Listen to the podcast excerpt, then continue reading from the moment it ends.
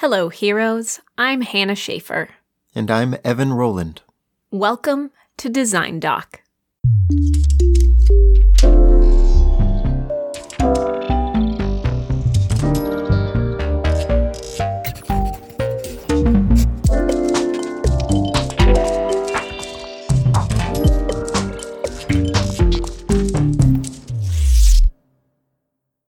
We were scavenging in the remains of the Capitol when the ground beneath us gave way.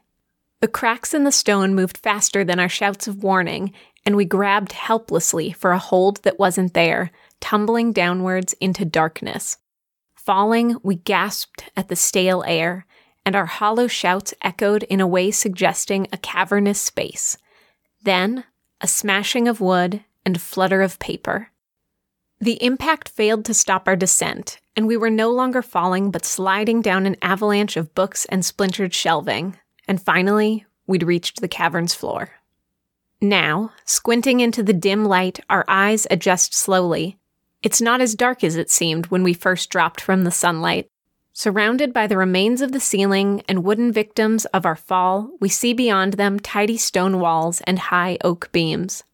We've fallen into the center of a large circular structure, with arched stone doorways surrounding us in all directions. Above, we can see higher levels ringed with wooden railings, some broken and cracked from our fall. All around us is a gentle rain of drifting paper, punctuated with an occasional sloughing of books, which tumble from the higher levels like sheets of melting snow dislodged from a roof. Far, far above us, a small bright hole marks our entrance. Though none of us are strangers to decay, the destruction of these books makes us wince. They're exceedingly well preserved, and each unique from the others, sewn by hand, not machined. Many of them lie open or shredded, revealing the handwritten words within, but the writing makes us feel uneasy, giving the same queasy feeling as crossing a high bridge and glimpsing the long fall below. Picking ourselves up, groaning and sore from the fall, we notice, finally, a circle of words engraved around the edge of the ceiling. Demarking the beginning and end of the phrase is a symbol, a sort of compass rose, but with points that split off and spread like the roots of a tree. We spin around in place to view the engraving, which reads, "In every world, a mind. In every mind, a world, woven all from the thread of words."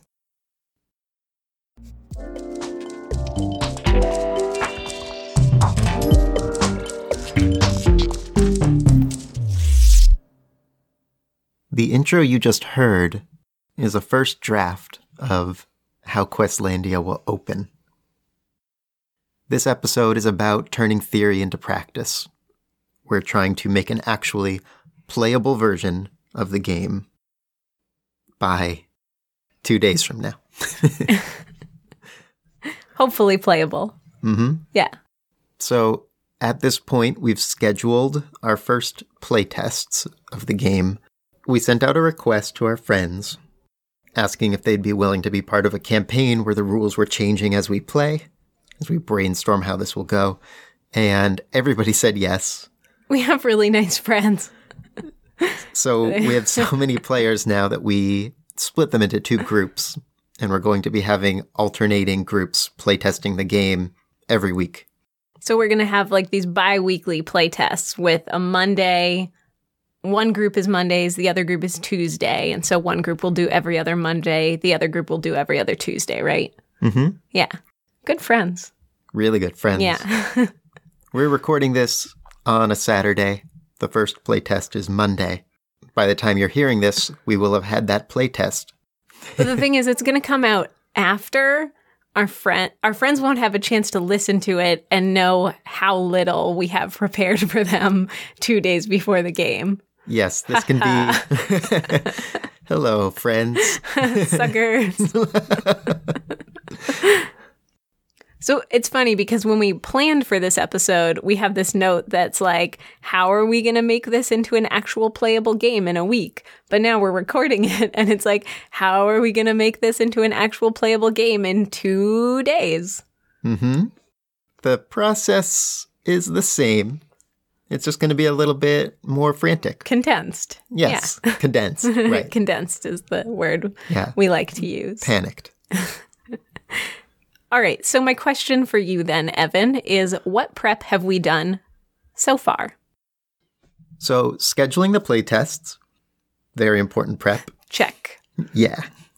We've talked over basically the entirety of what we want this session to feel like, how we want to structure the game, how the story will progress, and how the players hopefully will feel by the end of it.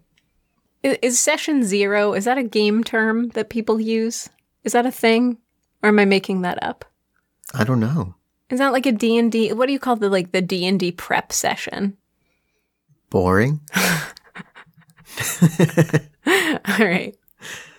Well, it's not really even going to be our session zero because our hope is that you are playing from the moment you are are creating your characters, that, you know, you were immersed in play. But I'm getting a little ahead of myself. So our our session boring mm-hmm. will not actually be boring, ideally. But we're yeah. planning for this, like, you know, the, the introductory session of the game.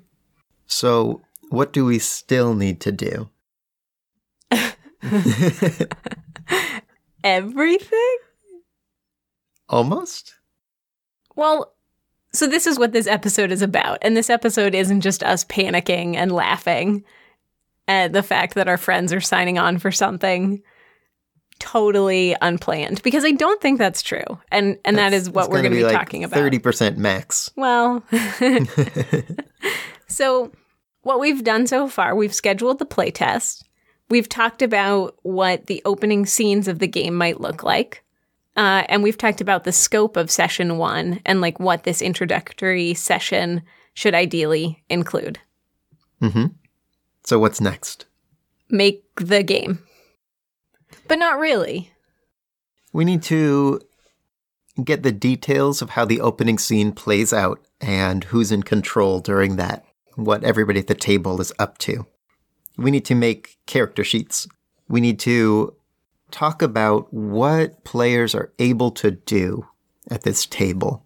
And that'll be both in the library that their characters find themselves in, and then in the world that they'll create. Then finally, we have to end the session, and hopefully in an intentional way and not just like, you know, in everybody tears. Panics and runs. Yeah. End it, not friends anymore. Okay, so we're going to break that down a little more, and this is also going to be an opportunity to catch folks up a little bit to some of the stuff we've been talking about in previous episodes, like talking about including meta plot in this game. So we'll be going over again, like what it means for players to be playing characters in the library versus playing characters exploring these worlds inside books, inside the library. We mentioned that we have a basic outline of how we want this first session to play. So you're a bunch of characters who have ended up in this library. During the first session, we meet the characters that you're playing as, and you navigate this library. You start exploring it, and you have the opportunity to create a short world, a very short world-building experience that you dive into to introduce you to the idea of exploring these worlds, and then it spits you back out pretty quickly, and we close the session mulling over the new insights and possibilities that this world has opened up. Yeah, so you're these junk poets who stumble upon this library, and unlike, you know, original Questlandia, where you are these people in this weird world who are watching your collapse of your kingdom in this moment in time, in this first session of Questlandia's sequel, the junk poets have just like this glimpse of a world. And they don't actually have the skills at this point to really interact with that world in any meaningful way. It's going to be confusing. It's going to be chaotic. Maybe it'll be scary. Uh, but they can't really do a lot in this world beyond just be sort of shocked and awed that they've found themselves witnessing a world that is beyond them. And then, yeah, and it pops them back out. And that's going to be a good way right now that we're thinking to introduce to sort of the tone and mechanics of the game, while also, you know, having people feel like they're not doing this sort of boring prep session. Right. The goal is to jump right into play. Just about. So one of the first things that we're going to be trying to figure out that we don't actually really need to know for sure yet, but it would be nice, is like, what is the justification for starting a game with a bunch of characters who have fallen through a roof? Because players are going to ask, right? Like, who am I? Why did I fall through a roof? Can I get out? So do we have answers for those questions yet? When we were brainstorming what we want out of this session and sort of the whole opening of the game, we really wanted the focus to be on the library and the creation of these worlds and getting to know each other and coming to slowly understand what this structure is and what its history is. So it made sense to lock the characters in. Yeah, doing a little sort of Avatar callback where, you know, falling through the roof of the buried library. I don't know if it's buried. We have to figure this out by Monday. Just like some real basic things. Or well, like Mist, which starts with a tumble through an abyss. Oh, yeah, we could do a little Alice in Wonderland. Mm-hmm. And then I think we should probably just give them like amnesia for, for the first no. session. I just don't have answers to some really basic things in in terms of like being able to say to the people coming to the table, like, here is why you are here. Well, but that was the goal of coming up with this intro, giving this tour guide style intro to the world you're in, your scavengers, the floor gave out. I'm curious, is the library like underground though? Like what, how could they have fallen through the roof? I think it must be. It's oh, buried in or levels maybe, of unless they debris. Like do parkour. Well, of course they do. You can't be a junk poet if you can't jump over a fence. So maybe it's not, oh, buried beneath debris. Okay. Oh, I like that. Mm-hmm. Good. Okay. So as we were trying to figure out how to communicate this situation to players, we realized that we didn't know whether this game has a game master, whether there's a G M. Yeah, we were like walking and arguing about how like different parts of the story. And then we were like, wait, does this game have a G M? So the original Questlandia did not. It was a G M-less game where all the responsibilities of creating your worlds are divided between the players. Then we made Noirlandia, which again had no G M. Then we made Damn the Man Save the Music, which does have a G M. Which is interesting because I feel like out of all three of the systems, Damn the Man Save the Music has the friendliest system. But part of putting a G M in that game was actually to make it even more, to just like increase the likelihood that a new player would feel safe and comfortable sitting down in that game. When you divide up the responsibilities of the G M, you know, to some extent that's going to put more weight on everybody at the table because they're going to have to be ready to step up and play different roles. So over the past few days, we've been going back and forth about this a little bit, and we pretty quickly came to the conclusion that we at least want to try designing this as a G M-less campaign game, which I personally don't know of any examples of that. There's There has to be one. I'm sure that we have some emails yes, already being typed. Yes, please let us know. Tweet to us. Email us. The f- main thing that convinced us that we want to keep this as G M-less is the immersive feeling of tumbling into this library, being surrounded by these strange books and these new techniques, and everybody at the table being as unsure and as in the dark as their characters. Nobody here is like, you know, has everything in their book and knows how everything's going to play out. Everybody's going to be discovering this together. Yeah, we've set up some really kind of strict design parameters for ourselves in this game. And and one of the goals being that, like, every mechanic, we really want to try to have that mechanic have a narrative justification and to serve the immersion. And it seems like not having a G M, I don't know, it's like everybody opening Jumanji together. Yeah. So one of the main challenges of this being G M-less is that there's nobody to say what's allowed and what isn't, what you're capable of doing, and, you know, answer your questions. How high is the hole that we came down? Can we climb up it? If everybody's down there, they have to rely on whatever info we've provided them and whatever rules we give them. but there's nobody who just has the answers. You can just say, what are, are these books all in our language? And so the game needs to, you know, maybe not in this session, because in some ways we're going to be acting as like semi-G Ms at this point. Sure. But the game needs to be able to say really clearly what questions it wants players asking in this introductory session uh, or not. Like the game has to predict the type of things that players are going to wonder. Are they going to be asking why they were scavenging? The sort of Dungeons and Dragons opening tosses you down and you're in a sandbox and says, do whatever you want. It's like the Bethesda Skyrim style of play, where it's like, there's a whole world here to explore, do whatever you want, and whatever you choose, we'll roll with it. Yeah, it's interesting that you use Bethesda Skyrim like as an example, because you actually don't open that game doing whatever you want. Yeah, right. They have the... Uh, it, like, there's a pretty guided intro.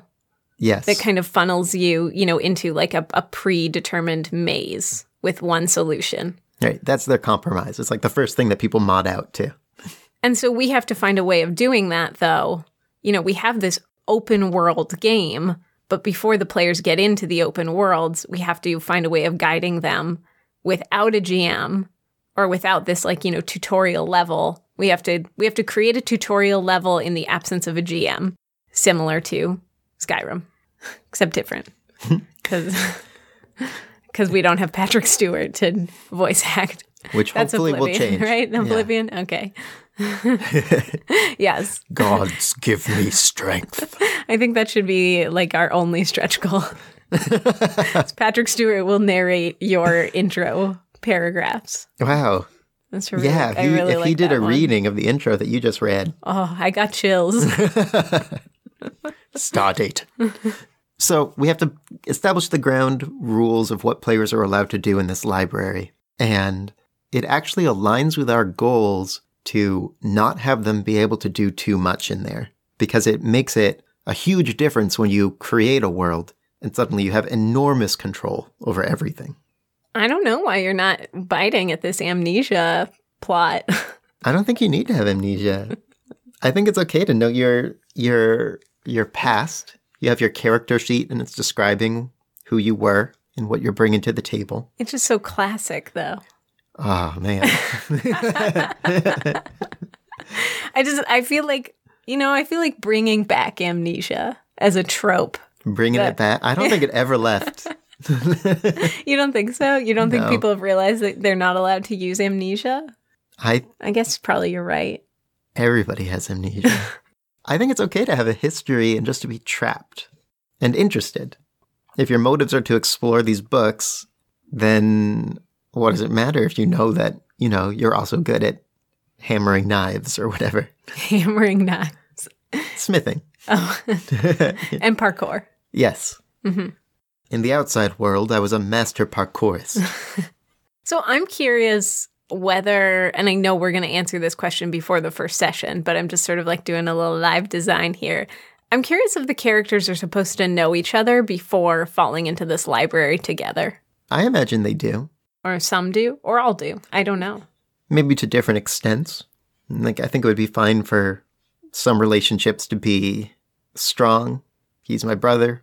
And others to be more like, yeah, we go out on scavenging trips together.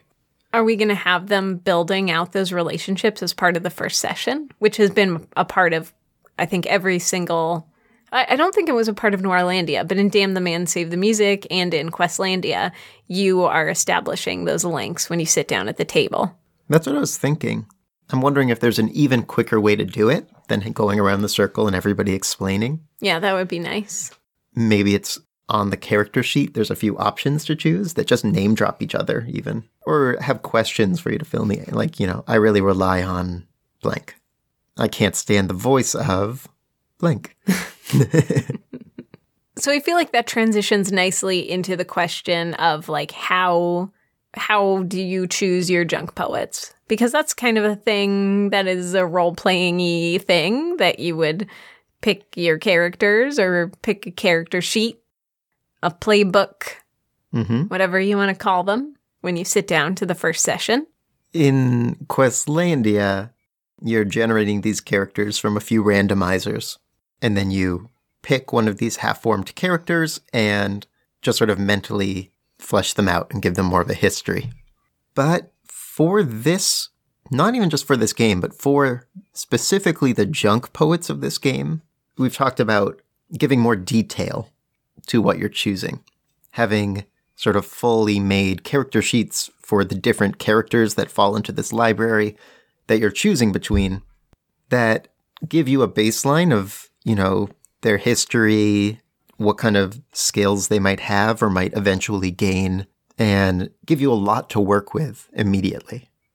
One idea that I'm really excited for that we've been talking about is that, you know, with the junk poets, you're gonna we're gonna cast the players in with these sort of pre-filled character sheets.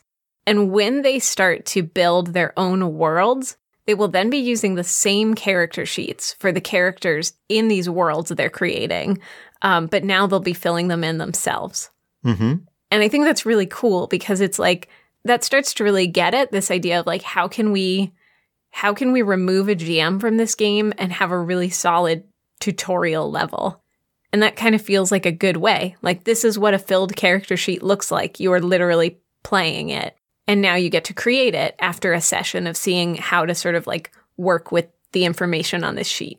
And this sheet will hopefully serve part of the purpose of the created world character sheets, which is to describe the world around you as well. So our intro gives just a few morsels of ideas about what the world is like that these junk poets live on. But then when we spread out these character sheets and they talk about what skills they have and what kind of history they have and what they're hoping for, between the lines, there's a lot to pick up about the way people live on their world. The other goal for these character sheets is for them to influence the way each character interacts with the worlds they make. So one junk poet might be an empath who's extremely good at understanding the emotions of the people that they meet in these worlds. And another junk poet might engage with the world through music, or somebody might Um, engage with the world through the animals in that world. And I think the idea is that that sort of like ends up at first being flavor for helping to build your character. And the more you start to really create and interact with these worlds in the books, the more you can like enact change. Well, I'm putting a pin in change because that's going to be future episodes about whether you're actually changing these worlds or just sort of witnessing them. Mm-hmm. Um, but but that you can like more powerfully interact with the world through your empathy, through music, through animals, as you kind of gain more knowledge about what it means to be a world weaver. In the original Questlandia, we had the system of ownership where you took control over a certain element of the world. Like, you're the person in charge of the weather. And in this one, we want that to be more of a personality of your junk poet that you're carrying with you to multiple worlds, but that you can change and branch out and develop further as you gain experience. I'm in charge of dry cynicism, for, for example. Mm-hmm.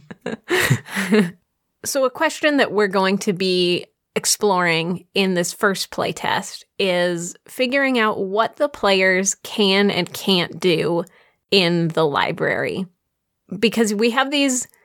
I think that we have actually a much better sense of what people will be, be doing in the Questlandia worlds, like in the book worlds, than what the junk poets can actually do. Because in the book worlds, there are currently, I mean, those mechanics are going to change, but there are currently mechanics for like how to solve conflicts and what to do when you're in trouble and how to resolve a scene. And right now we don't really have mechanics for the junk poet level story. And like, the question is, how like how freeform is that? And it's a little bit of a tightrope because it can't be so freeform that players won't feel comfortable in this session. Why do I keep wanting to call it a session zero?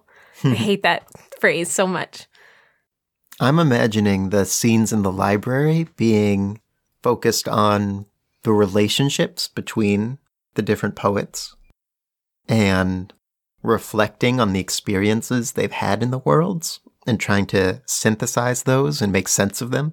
And maybe that's kind of what session like things that wrap up our actual sessions, these conversations about what we found, what we learned, and then changing your characters and marking what they're now capable of doing because of the experience.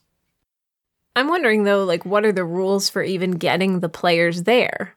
Is it sort of rigidly structured where you're going to be looking at a page of the book that's going to say, like, the first scene in the library is where you fall and you shake yourselves off and, you know, introduce, I guess not introduce each other, but talk about your aching bones. The second scene is where you go and discover a book. Like, how, how do we GMlessly lead the junk poet characters and the players through this first session? I like the idea of characters being able to learn about the world only by asking in-character questions to each other. Saying, you know, are you hurt?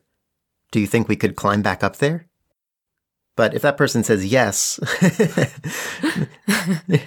Wrong. So I think it would be okay to establish a few ground rules about what you can and can't do in the library that people can keep in mind, but then give them the freedom to fill in the gaps by talking to each other. We can say, no, you can't get out of this library, at least not yet. I want to keep sort of pushing on this, though, because I feel like the question still isn't answered of, like, what will lead. If the goal is to get the players to, you know, open up a book to get a glimpse at the first world or to start writing the first world, what gets them there? And so for that part, we've talked a little bit about having some rules for navigating this library, room by room, book by book. If you have these ground rules, which are that you can ask questions of each other and you can answer in character, and what you say will be true, and there's a few ground rules you can't escape, and then finally we provide a table or a rule or a page that just explains, this is how you get around the library. This is what it's like to move through it. I don't actually like the rule of having to ask questions only in character.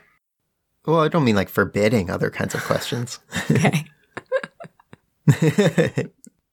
I just wanted to clarify. Yeah, yeah. Because, I mean, I mean, it's like some games actually do that, and it they're not games that I can play. They're too anxiety-inducing. Mm-hmm. Like a game that asks me at all times to be the perfect role player because I'm not. Yeah. I'm, I mean, I think the third person voice will always be fine too. Just making sure. Yeah. Okay. So I'm imagining that it might be enough to set up the rules for how you can learn more by talking to each other and how you can move and explore the library and what kind of things you'll find there by following the the mechanics of this, like, navigation aid. Can I talk about that navigation aid? Because I'm proud of it. Yeah.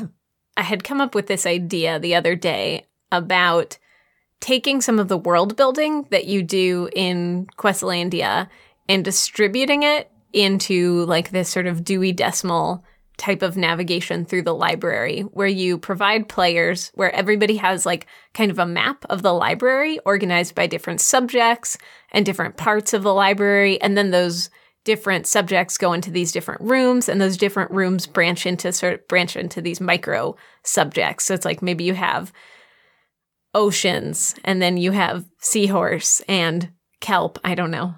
Bo- boats. Um, and based on the early decisions that the players make about which room to go to together, they will already have done some world building about the features and norms of this world without even knowing that they're doing it. So they will have collaboratively made a choice about, like, this is the type of world that we first are going to see. Mm-hmm. So the physical act of moving through this library is also the creative act of designing the first worlds you'll explore. It's cool. So you navigate through the library this way. You arrive at the kelp room, and you pick up a book, and you glance at it. There's this room. It's full of books. A lot of them are written. There's also some blank books. A pen and paper are out. You pick up one of the pre-filled books, and you're immediately hit with, like, a wave of nausea. You find that looking at these books that have already been written about worlds is a kind of horrifying experience. Yeah, we have this fictional or this this fiction idea that interacting, that the junk poets will discover that interacting with a world book that's already been written is sort of the the Golden Compass equivalent of like touching somebody else's demon. That like you are peeking into a life that is absolutely not yours to to play in. You experience a loss of self. You feel like the presence of the stranger, whoever wrote this. The idea is that maybe eventually you can read these other books and gain something from them. But the idea is that in this world, creating your own books and writing up your own world is gentler on the psyche. And I do think it's cool to explore this idea of later, maybe being able to engage with worlds that aren't your own, because it asks some neat questions. I don't know what those questions are yet, but I feel like they're neat. And I mean, we even talked a little bit about those worlds being like the online shared worlds of other players. Mm, mm-hmm. That this might be eventually a place where you can go and get resources from people who've played the game and, and bothered to upload some of their information about it. For five dollars and ninety-nine cents a month, yeah. You get access to And then you'll get their loot boxes. So, you know, for that, we'll be using the in-app purchase model of Questlandia. Mm-hmm. We wouldn't be, would we be the first role-playing game, the first tabletop role-playing game to try to utilize in-app purchases? Definitely not. No way. No way. I think I'm just too innocent to see where it's happening other places. Or too innovative. Uh, mm. We'll see. So this is another rule of the world. It might be there along with you not being able to leave the library, right? And I'm not quite sure how to communicate that. It's fun if it's a little bit of a surprise. Like, there's all these books. What happens when we read them? Maybe there's a way to present these ground rules in a way that just is the question. There's a question written, can I leave the library? And the answer is obscured. It's like, when it comes time to answer this, turn to this page. Or scratch and sniff. Smells like a pickle. Don't know how to interpret that answer, actually. I think we're in a pickle. Uh, we can't escape. True. There's some really, really innovative mechanics here. Let's push the envelope. It could be in an envelope. It could be you unseal the envelope. Oh, and there's like a little pickle sticker. Yeah. Oh, yes. Absolutely. We're keeping the pickles. I just, I have this very strong memory of like being a kid and like having, you know, in, in kindergarten, having these letter books, and the S letter, the focus of the entire book was scratch and sniff. And it came with scratch and sniff pickle. pickle. It, well, it did. It came with scratch and sniff stickers, and one of them was a pickle. But wait, the under the S letter? Well, I think it was like smell was the sort of theme of the book. Mm-hmm. Pickle was not under S. Okay. It was just smell was the theme. Like there was a rose one, there was an orange, there was a pickle. But like after I would hide the book and take it home so I could sniff the pickle. It smelled so good. And I would like sleep with the pickle next to my nose so I could scratch it while I fell asleep. You see, like, this kind of backstory is so much better than amnesia. So you're a pickle sniffer. And you do parkour. Mm-hmm. And you're an amateur taxidermist. Go. Wait, but somewhere you mentioned scratching the S, and I'm still trying to imagine what smell is hidden under the S. And... I know, I don't think... Did I say... I don't think you scratch the S. It's just the S is like...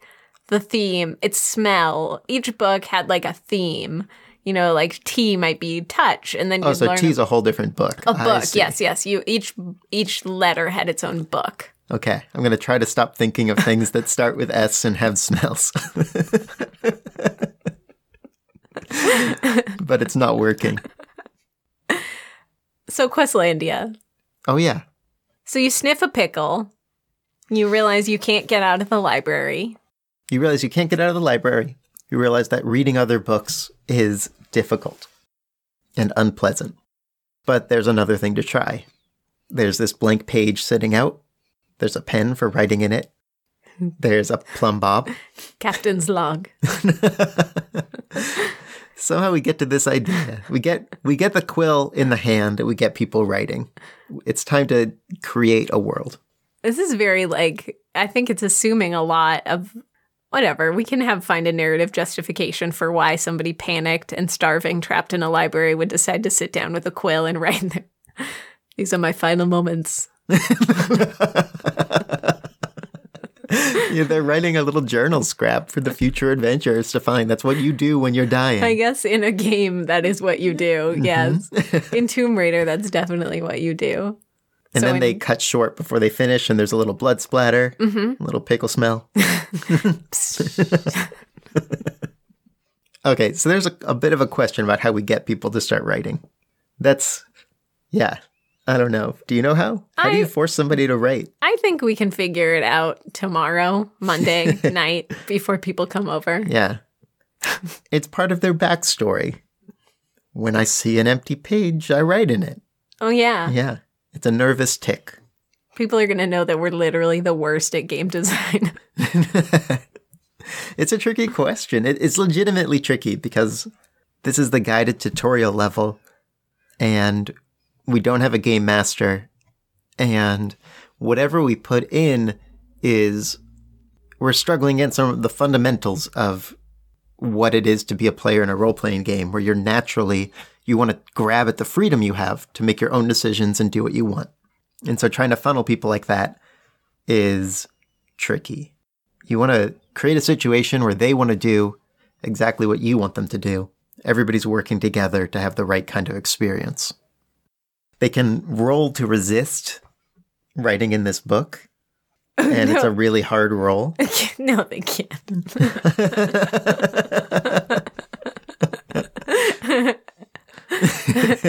That's a joke rule. Roll for cold. Oh, sorry, you had to write. Nice Sucks. Try. All right, you succeed for now, but you're still there. The book beckons. Roll again. It's like those R P Gs where it's like, hero, are you ready to embark on the journey? And you can be like, yes or no. And you're like, no? Too bad. Steal your soul and answer me true. Are you ready? No? I mean... So you're saying that essentially we need to sort of pull the choose your own adventure model of forcing people to write in this book where no is not actually something they can choose. I mean, it can't really be a choice. you, you can't play this game like faffing about in the library without doing any world building whatsoever. It'd be like me trying to play Fallout four where I never leave my settlement. That's fine. It's the game I wanted to play. I mean, definitely it, not the game that they wanted me to play. Except in Fallout four, they kind of did want to provide for you to do that, right? Like, well, they should have made it better. All right, so we've gone totally off the rails here, but it actually does, I think it gets into a conversation that we'll have some point about the idea of playing, what it means to play wrong or play right, and that like sometimes you just have to come into a game with buy-in. Yeah. But a player who doesn't want to enter a world isn't actually playing Questlandia. They're just being an asshole. So I'm I got sort of hung up on this question of the narrative justification, but ultimately I think we can come up with a really simple answer of like, you find a letter, it's from the World Weavers. The way that you engage with the library is to write in a book, and that's what you do because you're playing Questlandia. We also mentioned the possibility of changing the framework for how you begin the game so that it's not you roaming through the library, it's you immediately in one of these worlds that you've created. You start, we skip ahead to the part where you've already made the decision to write, you're exploring this world, and then it spits you back out in the library. And your first time in the library is after a world instead of before it. I think I like that. I think I like it better. Yeah. Maybe. Because who do you play when you're in the world? Then are you playing your junk poet, or then are we immediately introducing an additional character that you're sort of observing in this world? So this gets into a question about what these worlds are like too, right?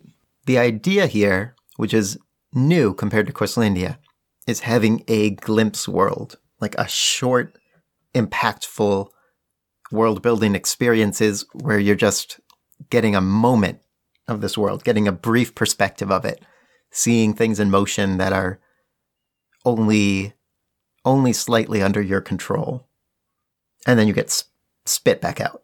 It's different from creating an in-depth world where you'll spend, you know, multiple sessions exploring it. So coming up with the rules for a glimpse world is uh, on the to-do list for the next couple days. The goal is to make it brief and make it a mix of world building and reaction. So the way you feel as you see something influences the world as it's being made and changes what you're seeing. So it's a sort of tumultuous roller coaster. And we also need rules for how to exit those worlds and exit the session. Right. You create this world, you're battered with experience and the strangeness of it. And especially as the first world you've ever made, you have very little control. You're very much at the mercy of these techniques that you don't fully understand. It spits you back out into the library, and you're left looking at each other being like, whoa. What just happened? Does anybody else smell pickle? The goal is that when you return to the library after this world, you have had a taste of what kind of power is in the writing of these books and what's possible. And it might be the first place where you change your character or delve a little deeper about what you're able to do when you're exploring these worlds. So just to review that framework, Evan, do you want to go over what, what we do have and kind of like what, what structure we're working with for these first playtests? So the session starts with an introduction to the world. We have a draft of that. That's what we read at the beginning of this podcast. You choose your characters. You create a glimpse world, or maybe you create a glimpse world, then choose your characters. But you, in any case, your experience in this world that you've created gives you new possibilities and more control over whatever you decide to make next. From there, now we just need to create the character sheets, create the techniques for creating the glimpse world, and figure out our rules for how you interact with the library and the world that you create. And we have to do that by tomorrow, essentially. So it's fine. It seems like a lot, but it's not actually that bad, because this is actually the least important part of the planning for this session, because whatever mechanics we're choosing for this are going to be the first draft, and they're going to be off. And this playtest is going to be telling us what's working and what isn't. The important thing is that now we have a metric to decide how well they are working, because we know the feeling that we're going after, the feeling of sort of wonder at the possibilities, the feeling of being trapped and then set free in a different way after realizing what's possible. So we can look at these and say, are they creating that feeling? Are they making the game flow? Or are characters confused and, you know, sitting down and refusing to write in a book? Come on, guys. So wish us luck, because by Tuesday when the episode airs, we will have actually done this already. So I guess the luck will be uh, wished a bit late. But we do have another playtest the following Tuesday where we're going to be incorporating some of what we've learned. Um, in the meantime, we'll be posting to Twitter, hopefully with pictures from the playtest, uh, and talking about what went well and what was weird and what was funny. And our next episode will go into detail about what we learned and what we're going to change, what we ended up trying, and how well the pickle smells went over. And if our friends are still our friends after, you know, forcing them into this little experiment. So your thoughts and questions We are a little bit behind on answering emails at the Design Doc email, so thank you for sending emails. We've been spending the past few weeks, um, I know it seems like doing nothing, um, but we actually have been having a lot of conversations around what this first session is going to look like. Mm-hmm. But we've received some really great emails, and one of the things that I'm really liking is some of the emails are responding to really specific threads of thoughts. Like, you know, people are interested in like the specific idea of mechanizing bookmarks in the book to create this like place to return to in your story. So thank you for listening so closely and thoughtfully. It's really great to hear the responses. Yeah. And even though we're slow to respond right now, we're reading them all and it really makes our day. So thank you. Feel free to add your email to our backlog yes. at designdocpod at gmail dot com. Uh, you can also follow us or tweet to us at designdocpod on Twitter, or you can follow us personally. I'm on Twitter at hanbandit. And I'm at a drawn novel.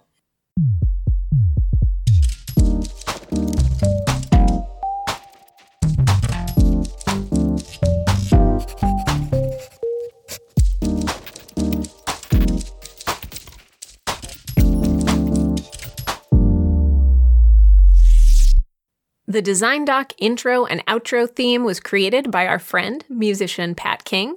Thank you, Pat. The Design Doc podcast is hosted by the One Shot Podcast Network. If you enjoyed Design Doc, visit one shot podcast dot com where you'll find other great shows like Campaign. Campaign is an Edge of the Empire actual play show that's nominally about Star Wars, but actually is just three men and a baby in space. Join host Kat Cool as she attempts to tell a coherent Star Wars story around some Chicago improvisers. And if you're liking what we do here, you can head over to iTunes and leave us a review. It helps more people find the podcast, and it fills us with determination. Thanks for listening. We'll see you soon, heroes.